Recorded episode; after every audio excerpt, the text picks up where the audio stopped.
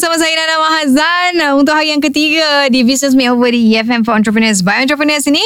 Anda akan bersama dengan saya sepanjang minggu ini akan saya kongsikan pelbagai jenis topik mengenai keusahawanan yang boleh kita perkasakan. Sebab usahawan-usahawan ni kadang-kadang kita kena ingatkan selalu, dan kita sebagai usahawan pun harus mengambil peranan juga untuk sama-sama membaiki diri kita. Dan ada usahawan yang mempunyai produk juga servis yang bagus untuk diniagakan, tapi mereka takut ataupun tak tahu bagaimana nak memperkenalkan produk mereka kerana mereka tak ada skill komunikasi yang bagus.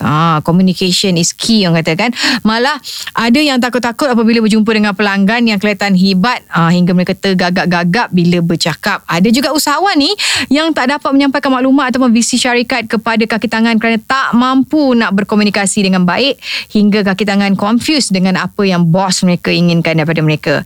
Dan ini semua boleh mengundang kepada permasalahan untuk bisnes kita jugalah kan. Jadi hari ini dan juga besok BMO akan memfokuskan bagaimana nak tambah baik skill dan teknik komunikasi agar usahawan boleh lebih berjaya. Tapi macam biasa kita akan ke segmen on ke tak on dulu. On ke tak on? On hari ni dah masuk dah tips yang ketiga daripada 5 tips premium berniaga di Instagram. Okey, yang ketiga anda boleh post gambar yang menarik dan ada entiti anda yang tersendiri. Okey, untuk membina kedai Instagram yang mesra pelanggan dan dalam masa yang sama meningkatkan brand awareness anda supaya kita punya pelanggan ni mudah ingat dengan bisnes kita. Anda perlu beritahu pada para pelawat kedai kita style bisnes apa yang kita lakukan. Okey, itulah yang dimaksudkan dengan post gambar yang menarik dan juga entiti yang tersendiri. Jadi besok saya akan kongsikanlah tips yang keempat untuk premium berniaga di Instagram. So, on ke tak on? Terus dengar. Tips menarik. Tips menarik. Yes, saya suka sangat segmen ni. Yang mana kita boleh tengoklah apa yang boleh kita buat untuk menarik pelanggan terus lebih setia dengan perniagaan kita. Okey, antaranya boleh tambah maklumat baru di laman web anda. Anda sebenarnya tidak perlu bimbang tentang strategi SEO ataupun Search Engine Optimization untuk meningkatkan ranking laman web anda di enjin carian seperti Google. Apa yang anda perlu lakukan adalah sentiasa menambah informasi terkini atau aktiviti terkini setiap minggu ataupun sekerap yang mungkin. Anda akan terperanjat sebenarnya sebab bila kita tengok ranking laman web anda meningkat dalam masa yang singkat. So, the key point here, always update, tambah maklumat baru di laman web kita. Saya akan kembali selepas ini di segmen Tolong Make Over. Nana, tolong make over. Alright, untuk segmen tolong make over, kalau nak ikutkan definisi Wikipedia, komunikasi bermaksud boleh ditakrifkan sebagai satu proses perpindahan maklumat, perasaan, idea dan fikiran seseorang individu tu kepada individu ataupun sekumpulan individu yang lain. Dan ini merupakan proses interaksi yang bererti antara hidupan dan merangkumi kedua-dua, iaitu perbuatan menghantar maklumat dan juga proses untuk bertukar-tukar maksud supaya dapat menghasilkan pemahaman. Komunikasi yang boleh mengambil bentuk baik secara lisan maupun tidak, misalnya bahasa gerak-geri, bahasa isyarat, sentuhan, hubungan mata dan juga penulisan. Ini adalah jenis-jenis komunikasi yang ada. Dan saya akan huraikan lebih lagi sikit mengenai komunikasi ni.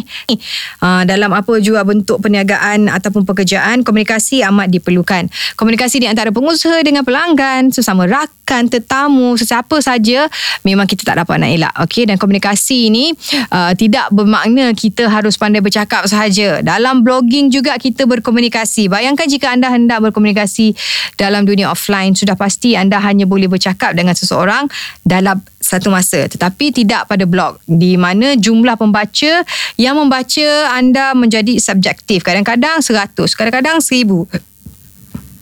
Mahupun 10,000 orang. Jadi ramai usahawan di luar sana yang kurang keyakinan kerana mereka tak mahir berkomunikasi. Apa produk ataupun khidmat yang bagus boleh dijual, tapi kalau kita tak gilap skill komunikasi boleh menyebabkan bisnes kita tidak boleh pergi lebih jauh. Dan sekejap lagi kita akan berikan tips macam mana sebenarnya nak tambah baik skill komunikasi di segmen Cuba Try Test Share. Try, test, share. Business Made Over di EFM for Entrepreneurs by Entrepreneurs. Okey, untuk segmen cuba try, test, share hari ni, bagaimana untuk melatih diri kita supaya dapat berkomunikasi dengan lebih baik. Okey, latihan yang berterusan adalah asas bagi anda yang mahu meningkatkan kemahiran komunikasi. Ianya tidak akan berhasil jika anda sekadar membaca buku ataupun melihat teori dan juga mendengar nasihat orang lain, melainkan anda sendiri melakukannya. Latihan komunikasi boleh dibahagikan seperti berikut. Yang pertama, sentiasa berborak dengan rakan-rakan anda. Saya pasti ramai je orang suka berborak kan? Borak-borak sembang-sembang. Okey. Yang kedua, pilih satu topik utama dan cuba luangkan masa untuk bercakap mengenainya. Yang ketiga, lakukan kajian secara terperinci terhadap topik yang anda ingin buatkan. Yang keempat, jangan takut untuk lakukan kesilapan. Yang kelima, bagi menghilangkan gagap ataupun blur ataupun takut, sentiasa bercakap dengan rakan rapat ataupun keluarga bagi membiasakan diri. Kadang-kadang kita rasa macam, alah, hai, boleh ni, aku boleh cakap dengan mak ayah aku, takkanlah tak boleh nak cakap orang lain. Kadang-kadang tu lain. Kan? Jadi kita boleh praktis seharian. Okey, tajuk komunikasi memberi makna yang sangat luas mengikut skop di mana ianya diperkatakan.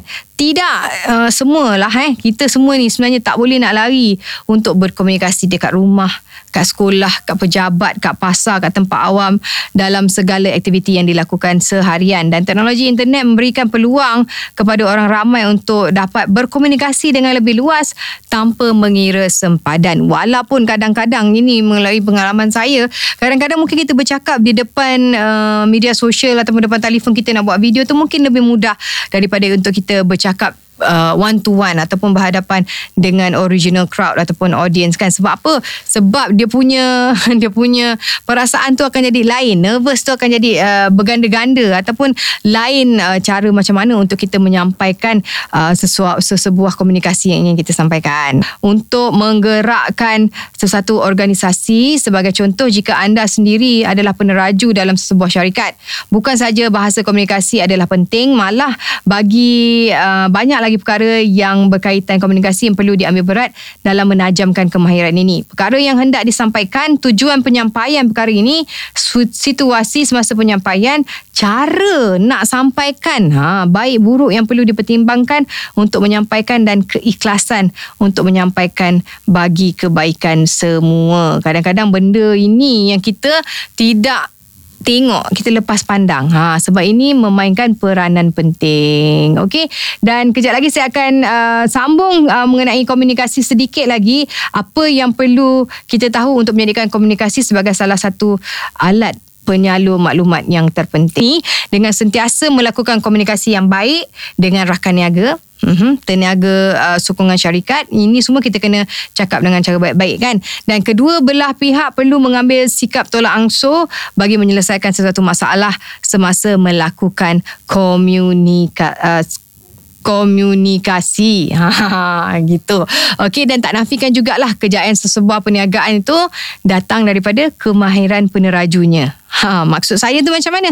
Dia berjaya menarik aura diri dengan cara berkomunikasi yang mampu menawan dan menyenangkan hati si pendengar untuk mematuhi ataupun membeli idea ataupun buah fikiran yang dia ada. Ini antara satu kemahiran yang diperlukan untuk business owner dan juga usahawan. Macam mana sebenarnya untuk kita berkomunikasi dengan pelanggan, rakan niaga kita, dengan pekerja-pekerja kita. Sebab bila kita berkomunikasi dengan cara yang betul, jadi mudah untuk kita tackle dia orang ni. Okay? Dan saya akan sambung kejap lagi kenapa ini sangat penting untuk usahawan harus pelajari skill komunikasi. Sebagai usahawan, dan anda tidak perlu risau untuk memikirkan bahawa ini adalah terlalu besar kepada anda. Mulakan latihan berkomunikasi dengan baik kepada rakan sekeliling anda. Perbaiki sedikit demi sedikit kelemahan yang ada. Dan ingat, kemahiran bukan dilahirkan tetapi diasuh sedikit demi sedikit sehingga mencapai puncak yang cemerlang. Kalau kita start dengan kita tak reti bercakap, kalau kita selalu praktis, kalau kita selalu bertanya, kita tengok, tunjuk ajar dan sebagainya, kita boleh menjadi seorang komunikator yang berjaya. Okey, Tony Fernandez dan ramai lagi ni, mereka mempunyai skill komunikasi yang sangat-sangat bagus. Sebagai usahawan yang mempunyai impian untuk berjaya, anda perlu mula melatih diri anda untuk mempunyai skill komunikasi yang hebat. Dan besok sebenarnya saya akan sambung lagi berkenaan dengan komunikasi, kerana kita sedar tanpa ilmu komunikasi yang betul, perniagaan kita juga tidak akan boleh pergi lebih luas lagi. Jadi janganlah rasa itu tak penting, sebab ianya sangat-sangat penting. Business Made Over bersama Nana Mahazan. EFM for Entrepreneurs by Entrepreneurs. Okey, besok hari kita akan bantu usahawan untuk menambah baik lagi lah. Apa agaknya yang perlu mereka tahu mengenai komunikasi yang kita bincangkan hari ini. Hari ini banyak mengenai kenapa komunikasi itu penting untuk para usahawan. Tapi macam mana sebenarnya untuk belajar skill-skill ini, insyaAllah besok kita akan kongsikan di EFM 7.30 pagi hingga 10 pagi.